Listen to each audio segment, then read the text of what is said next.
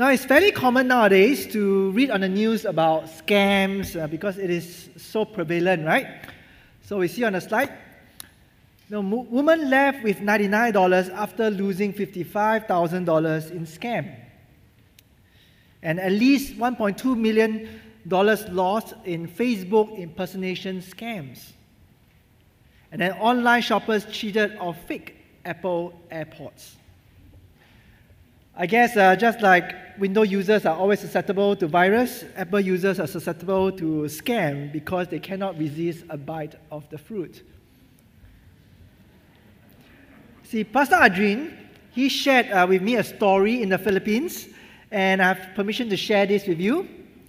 As we know, he used to be a, a pastor in uh, Manila. And then one day, an older man came from the countryside, and he approached Pastor Adrian.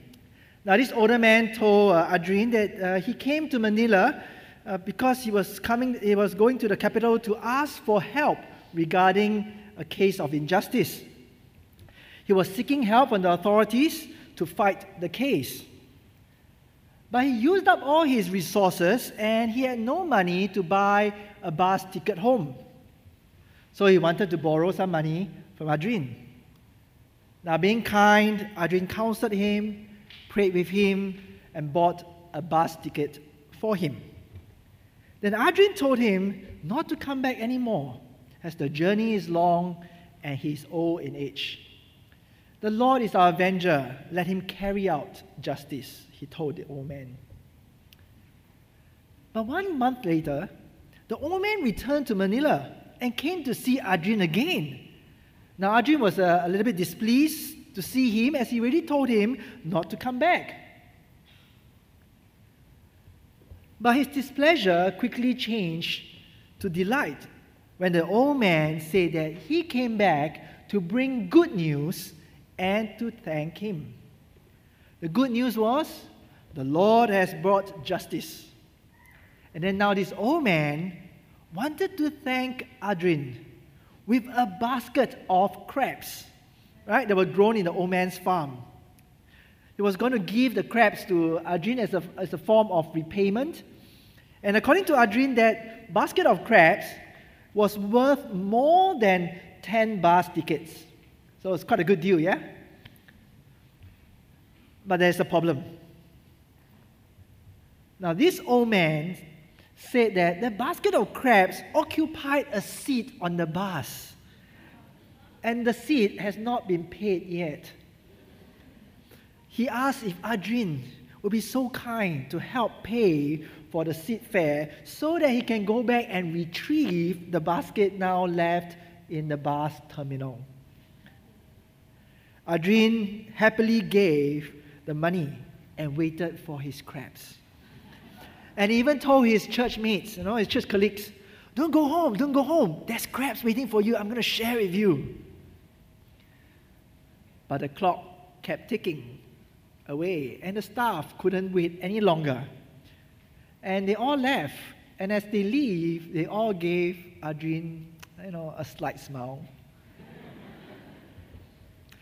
And the crabs never came, right? Adrian got scammed not once, but twice by the same person. See, his colleagues even asked him the next day, well, did the crabs crawl in last night? Now, you know, as we hear of all these scam stories, you know, we never think that it will happen to us, right?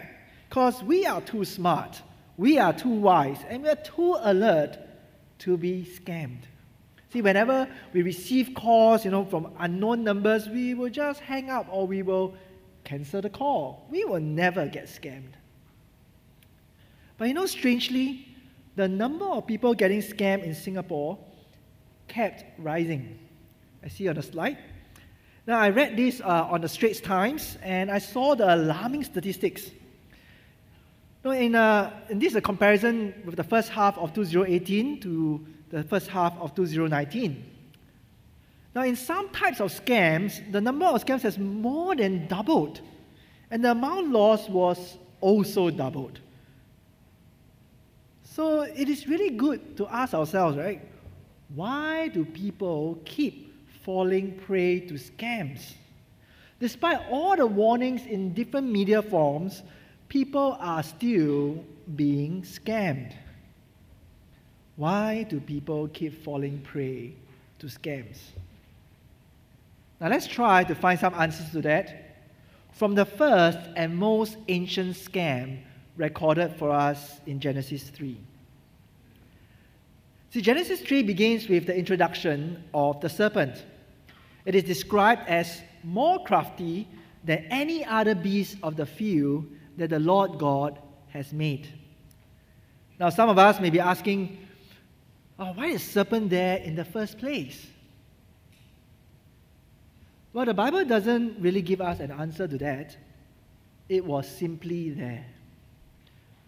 However, God was not surprised by it, and it is part of God's creation, just that human beings are, but it probably made a decision to rebel against God at some point before appearing to Eve.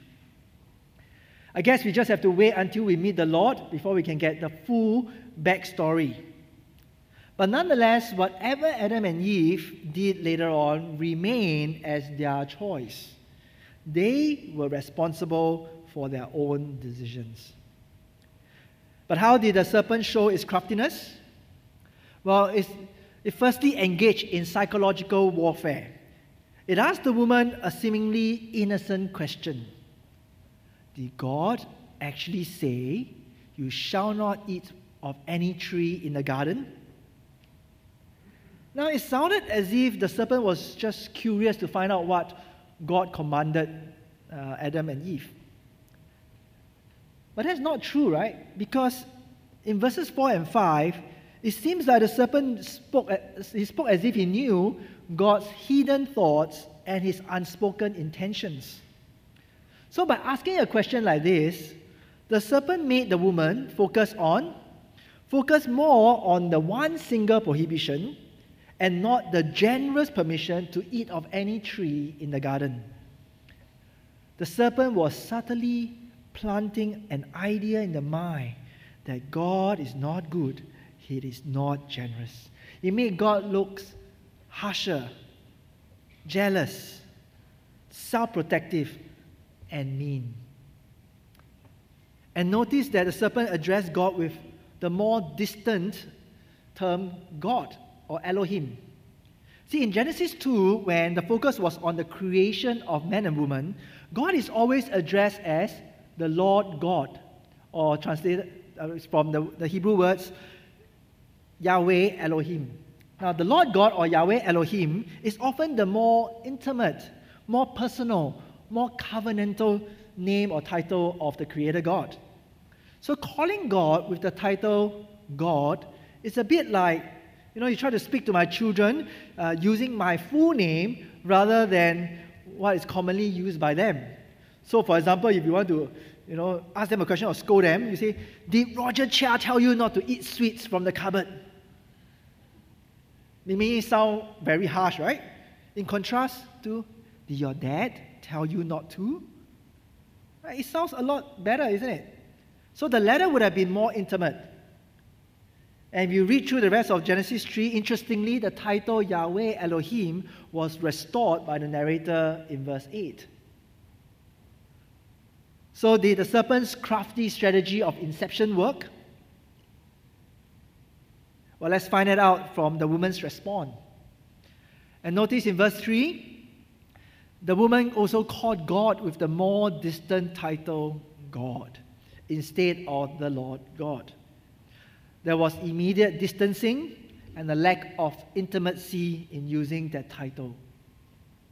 And then she replied in verse two, "We may eat of the tree of the trees in the garden." Now that is factually right, but something is amiss. Now we and we see the subtle difference when we compare God's command in chapter two verse sixteen with the woman's reply, and we see on the slide. See, God commanded the woman in chapter two verse sixteen, "You may surely eat of every tree of the garden." Now try to spot the difference here. Because firstly, God was not mentioned as the one who generously gave them almost every tree of the garden to eat from. The woman answered it simply as, ah, this is what we can possibly eat, right? And secondly, the word translated surely or freely, next slide, surely or freely, and the word every in chapter two, verse sixteen, they are missing. Again, the generosity of God in giving abundance is disparaged and devalued. And then the woman moved on to talk about the prohibition in verse three. This time round, the woman didn't leave out any words, but she added words instead. You shall not eat of the fruit of the tree that's in the midst of the garden, neither shall you touch it. Well, she exaggerated the prohibition to more than eating. Touching it was prohibited as well. Now, this makes God sound harsher and perhaps more restrictive and meaner. And then lastly, the woman's reply minimized the penalty for disobedience and the severity of the punishment. You see, in the original command, God said, we see the next slide, God, God said that he, you will surely die if they eat of the tree of the knowledge of good and evil. But in contrast, in contrast, the woman just said, lest you die. Now the difference might sound a bit minor, but it lacked the certainty of death as the punishment for disobedience. It puts a shade on the authority and the holiness of God. The serpent was implying that oh, maybe God, he, he may not mean what he said about disobedience. He may not mean about really punishing us by death. So next slide. So we can summarize the woman's reply as one that disparaged God's generosity, exaggerated his prohibition, and minimize the holiness of God and the punishment for disobedience. So the serpent's crafty inception has worked. Its seemingly innocent question has successfully planted wrong ideas about God. And at the same time, it exposed her lack of clarity and precision of God's word, with which the serpent will exploit soon enough. So after its successful psychological attack, the serpent went for a full, a full frontal attack in verses four to five. You know, like warfare nowadays, it's like dropping leaflets to tell people, you know, don't fight anymore, we're going to come, you're going to come, and then they would roll in the tanks. So what, did, what then did uh, the serpent did? Uh, what did he do uh, for, as a frontal attack? Well, the serpent, next slide. Yep. Serpent firstly denied God's word on the punishment entirely. Now the phrase here is literally, not you will surely die. So the not was right at the front. See, playing on the woman's earlier lack of certainty, the serpent now declared that God's threat of death is empty. He's not going to do it, or he can't do it. Right? And secondly, the serpent cast he cast doubt, cast doubt on God's character and integrity. It said in verse five, "For God knows that when you eat of it, your eyes will be opened, and you will be like God, knowing good and evil." Now, at this juncture, let me say a word or two about the phrase "knowing good and evil." Now, the knowledge of good and evil is not simply about having an understanding of what is good and what is evil. Because in a sense, Adam and Eve already knew that. What is good is what God decided and determined as good, and it has been revealed to them. What is evil is the distortion, the denial, and the disregard of that. See, God is the creator of the whole world, and hence is the king of everything. He is rightly then the lawgiver and the determinator of what is good and what is evil. So when Adam and Eve were tempted to eat of the fruit from the knowledge of good and evil, they were being tempted to be their own determinator of good and evil. In other words, when they finally ate of the, of the tree, they have decided to be independent of God, rejecting His rule and setting up their own rule.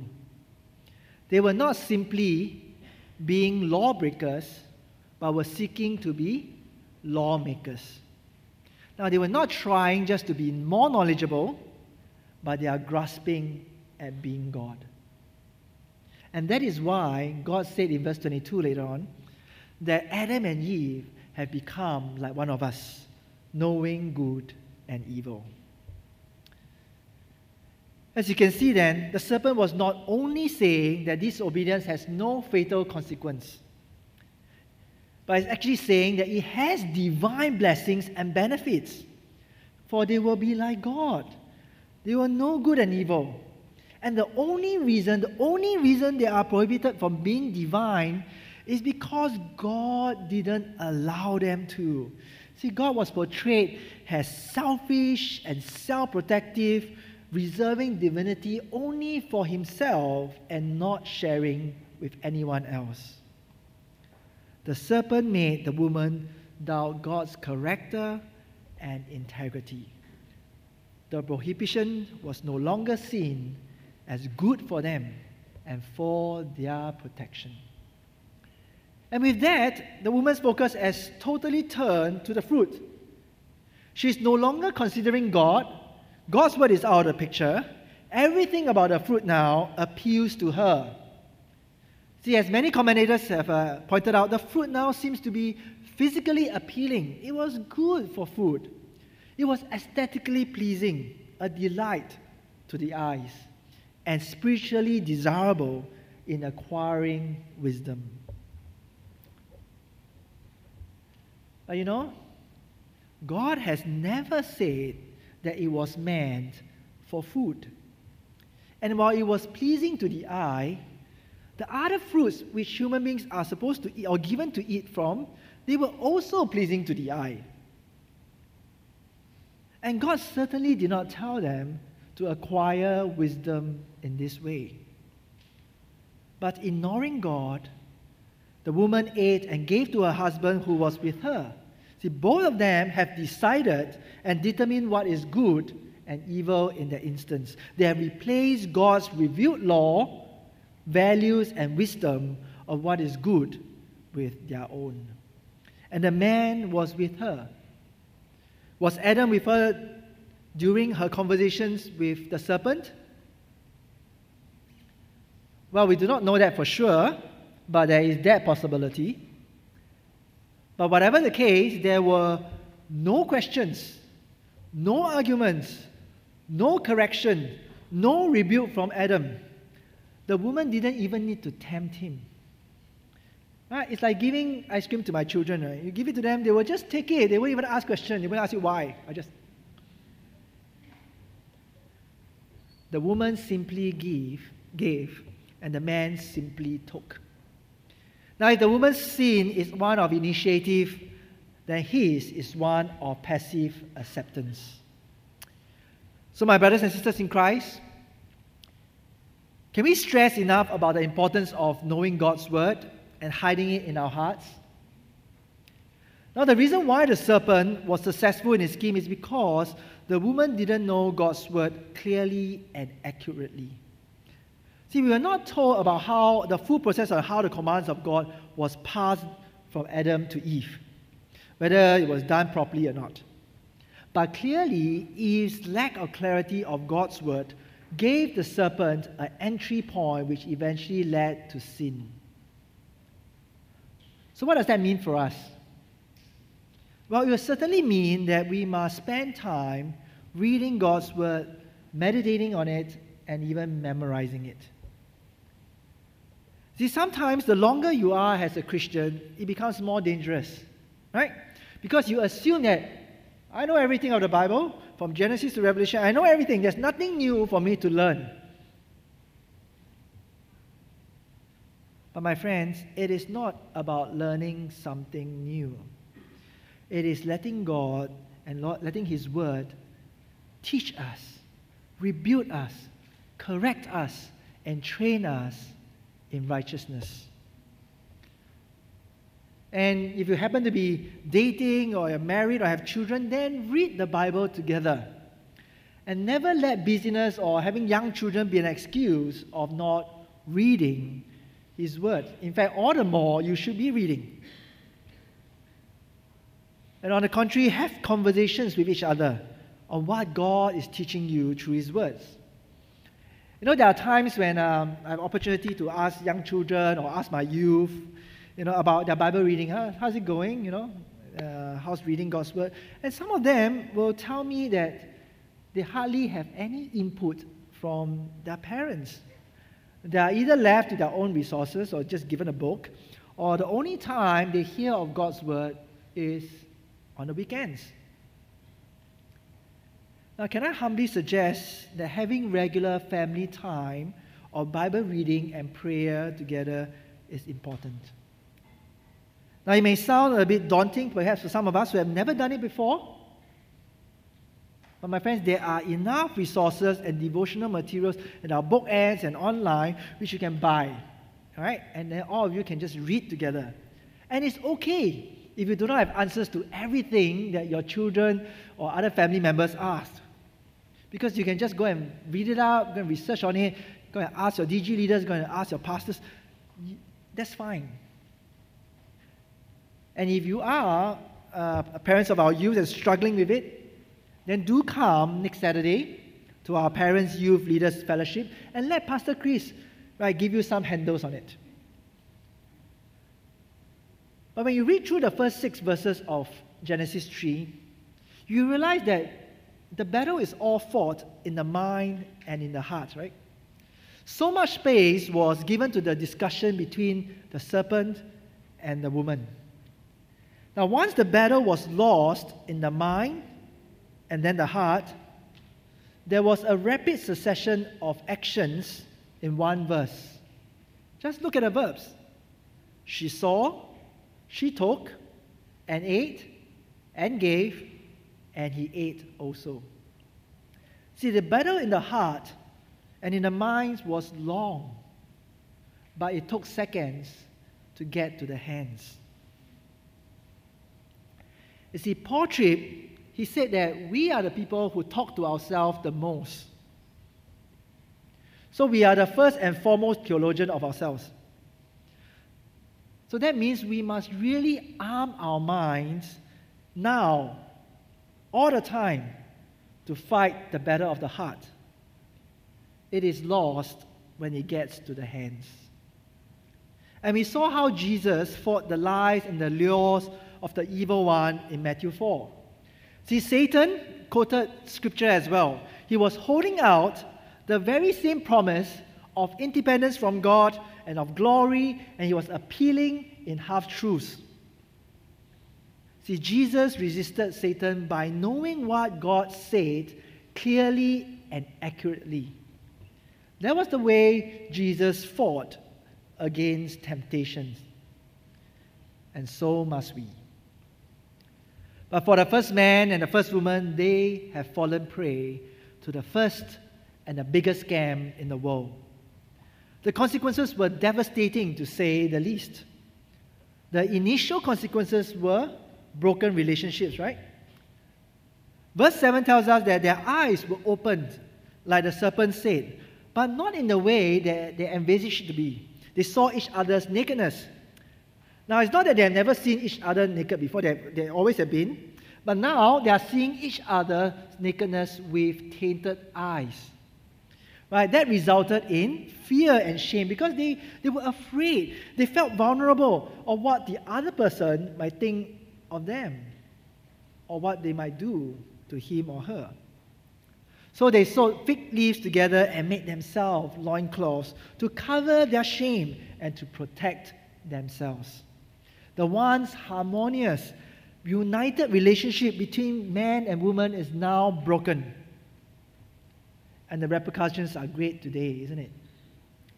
This broken relationship between human beings can be seen in our fights, in our suspicions, between spouses, children and parents, siblings, schoolmates, colleagues.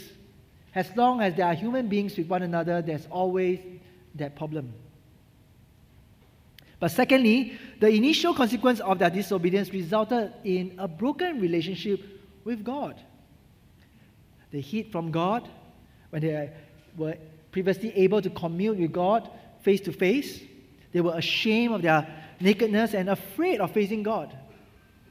There was guilt, there was shame, there was fear. See, God was no longer seen as the generous and wise king and provider. He's now seen as the terrible judge, the tyrant who's to be feared always. Now, these broken relationships were further evidenced when they were questioned in verse eleven. Now, instead of admitting to their disobedience outrightly, the man tried to minimize his culpability by shifting blame. So he firstly tried to pass the buck to the woman. She, she gave me from the tree, and I ate. But the man was also indirectly blaming God. It is the fault of the woman whom you gave to me. I may be at fault, but you guys were at fault first. Now you see, that sounds ridiculous, isn't it? Because God saw that it was not good for man to be alone. So he lovingly made the woman from the man, not outside of the man, not from something else, it was from him. And God gets the blame for the man's sin. You'll be like giving a phone to your to your youth, right? So that she can be in touch with her friends and her, you know, her, her teachers. But they blame you for getting them addicted to it. Or when an N S boy gets a nights out, you know, in the army, and she blames his officers for making him spend money. We know it sounds ridiculous, but that's what Adam and Eve was doing. Because when it was the woman's turn, she too tried to shift the blame to the serpent. And today we see that everywhere. Because when we are confronted about anything that we do, what comes to our mind first? We will always point to something or somebody else first. Right? I'm angry because this person did that. I do this because the situation was tough. But ultimately, both Adam and Eve had to confess that they ate. There's no excuse for their disobedience. But when we look at this passage, there weren't any signs of humility and contrition. Broken relationships were the initial consequences of their disobedience. But the later consequences were the judgment of God.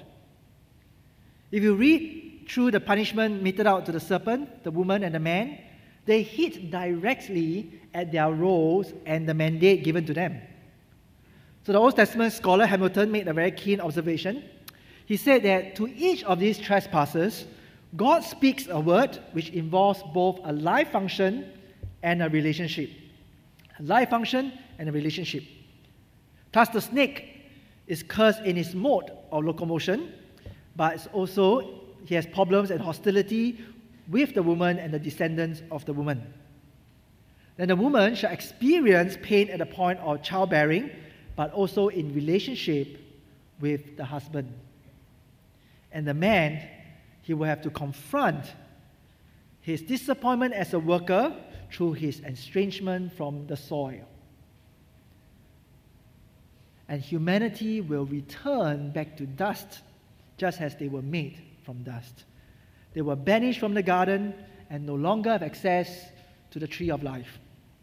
Because the tree of life will presumably have lengthened or continued or sustained their life without dying. See, man and woman has fallen, fallen to the biggest scam in the world, and they are paying a huge price for it. And we see all of that today. If that's all we can say about it, that will really be tragic. But yet there are hints, hints of hope in this passage. Firstly, we see God continuing to care for Adam and Eve despite their disobedience and rebellion. Right? We see on the slide, according to verse twenty-one, God made them garments of skins and clothed them. And secondly, next slide, While there are, there will be constant enmity between the descendants of the serpent and the descendants of the woman, it seems like the descendant of the woman will eventually win. Why? Because the woman was never cursed, but the serpent was. Right? And the mandate, the mandate to be fruitful and to multiply was also not withdrawn. The fact that Adam could name the, his wife Eve, which means life, showed that he had faith that God will continue the line of human beings, and eventually a descendant from the woman will crush the serpent and undo the consequences of the fall. For us now, further revelation tells us that it's going to be the Lord Jesus, right? The second Adam who will ultimately fulfill this. And we see on the next slide, Romans five, verse seventeen tells us, "For if because of one man's trespass," referring to Adam, "death reigned through that one man, much more will those who receive the abundance of grace and the free gift of righteousness reign in life through the one man, Jesus Christ."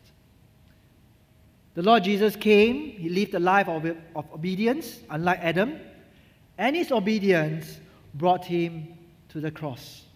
And by His death on the cross, He paid the price for our disobedience, our rebellion, our sin, which will result in death.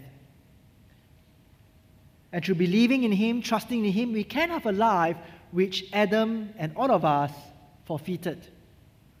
And when Jesus comes again, there will be a new order.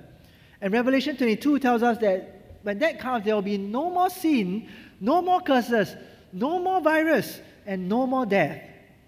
And we will once again see God face to face and have access to the tree of life. So what does that mean for us now as we wait for Jesus' return? Well, the ancient scam that Adam and Eve fell for is still with us today. The biggest scam, the biggest scam is that we can be God. And as far as I can tell, and Romans one affirms that, is that we have all fallen for it one way or another. All of us have been scammed. And how do we know that? Firstly, we know that we fell for the scam when we are always discontented. So there was a period of time when uh, people around me was uh, always telling me how good a Dyson vacuum cleaner is. How powerful it is. Tell me about the, I don't know what you call that, yeah, the turbine or whatever. How effortless it will be if you have one, right? So initially, I was uh, a bit put off by the price. You know, it's quite expensive because I, I've never spent more than like two hundred plus dollars for a vacuum cleaner. And the one that I've been using now, still using, has been with me for more than a decade, right? So I didn't consider it for a while. But then, I started to pay more attention to it whenever I go past an electronic shop. Ah, Dyson. And then I kept noticing, noticing the sale. Whenever there's a mall, there's a sale, oh, Dyson. When I see my email flyers, Lazada or whatever, Dyson. God, is this your will for me to buy one? It is so pleasing to the eye and so good for the floor, right? And then I started rationalizing to myself, well, if I have one, I can vacuum so much more efficiently with a Dyson, and then I have more time and ener- more energy to do everything else, like writing good sermons. And I can stop sending my car for car wash, you know. I can just vacuum it myself now. It will be cheaper. But it's not true. I counted. It's more expensive. But when it's not true, I brush it aside because it's not going to help with my, my trying to convince my wife about it. So I put it aside. Now, don't get me wrong. I'm not saying we cannot buy a Dyson vacuum cleaner, so don't be nervous. If you have one, don't be nervous. But I'm just illustrating that there is something in our hearts, something in our hearts that makes us discontent with what we already have. See, we, we, we, keep, we keep thinking that life, life will only be good and perfect when I, you can fill in the blanks. It can be an object, a person, a job, a school, a course of study, you name it. And you know what? When you get one, you will somehow move on to the next thing. It's Dyson today. Tomorrow you'll be iRobot. See, we have trouble rejoicing in the generosity of God in the present, and we keep, we keep hunting for the next pleasing thing in our sight. And when that happens, my friends, we have fell for the scam. But secondly, we know that we fell for the scam when we belittle God's holiness and judgment. Because Adam and Eve belittled that and faced lasting and painful consequences in every aspect. And it can be the same for us today. You see, I often justify myself, you know, when I'm on the road, that you know, I say mean things about other drivers. You know, they have no manners, just anyhow cut in like this, no signals. You know, like yeah, and uh, and so dangerous. You know, their lives are at stake. You know, and uh, so I think I, I have every right to scold them. They deserve to be scolded because they are such bad drivers. And likewise to our family, to our parents, to our children, to our siblings, we say, it's all right to be angry with them because they have done something wrong. Of course I can be angry. And then to our colleagues, to our bosses, we say, it is normal to gossip about them because everyone is doing that. And if I don't, I, I may not even fit in. We play God and decide what God can tolerate and what God approves. But we totally and conveniently forget that the Lord Jesus said that even if we have angry thoughts against someone, we have committed murder. We totally and conveniently for ignore the fact that Jesus came to bear the wrath for the very sins that we are still committing. And we conveniently and totally forget that He will one day come to judge the living and the dead. So do not, do not belittle His holiness and His judgment. Because if we do, we have fallen to the scam again. But lastly, we know that we fell for the scam when we decide what is good and what is evil in our own sight. Now this can take many different forms. Now, one form of it uh, is when we cannot agree with what God revealed to us as good and evil in His Word. So we prefer to let the prevailing culture or our own reasoning decide. So for example, if God tells us, told us clearly that all sorts of sexual immorality is wrong, be it pornography, adultery, sex outside of marriage, same-sex relationship, is all against His good design and will.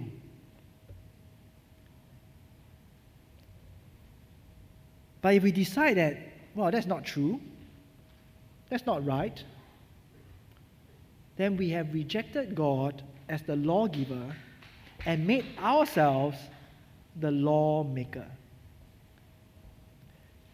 Another form of this is that when we doubt God's goodness in what He said is good and evil. Just like Eve, she bought the idea that God was somehow restricting us and preventing us from our full enjoyment or our full potential. So for example, the Lord has told us that we shouldn't marry a non-Christian. So do you read that as God's protection and His provision for you? Or do you read it as God's restrictive prohibition on us? And then when the Lord tells us that we are not to chase after the things of this world, our money, our status, our prestige, do you see that as God's love for you, or is that just foolishness? And even if trials and difficulties come our way, will we trust His character and His love shown on the cross for us? Or will we reject Him as God and say, I can do better if I am God? My friends, we know that we have fell for the scam when we doubt God's goodness and decide how things should be done and what is good and what is evil for ourselves. So friends, brothers and sisters in Christ, the biggest scam is when we think that we can be like God or we can be God just like Adam and Eve did. And the irony is that we are already made in the image of God, but is now marred and distorted through sin. The reach for divinity did no good for Adam and Eve, and it will do no good for us. Just like them, we will not only fail to gain something we do not have and we cannot have, but we will also lose what we currently have, our relationship with God and with others. But in contrast, we have the Lord Jesus Christ, who did not count equality with God something to be grasped, but emptied himself by taking the form of a servant, being born in the likeness of man, and he humbled himself by becoming obedient to the point of death, even death on the cross. And now through him, my friends, all who repent and trust in him can find forgiveness and grace to live truly as God's people again. People who are made in his image and renewed in Christ. Let us go to God in prayer.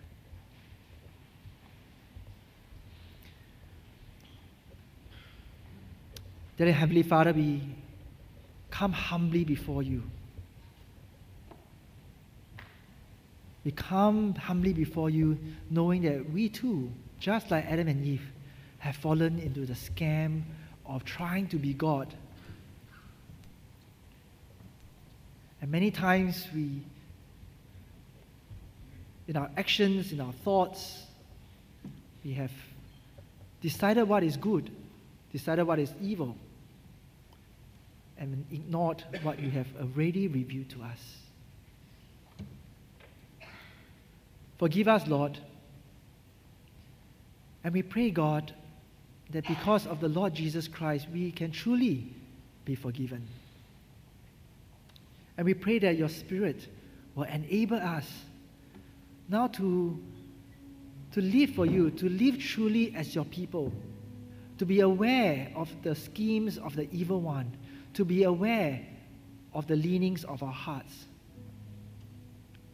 And we pray, God, that you may infuse us with your word, reminding us and warning us and teaching us all the time to know that you are God and we are not. And we are to live under you, knowing that it is your good provision and protection for us. And we pray all this in Jesus' name. Amen.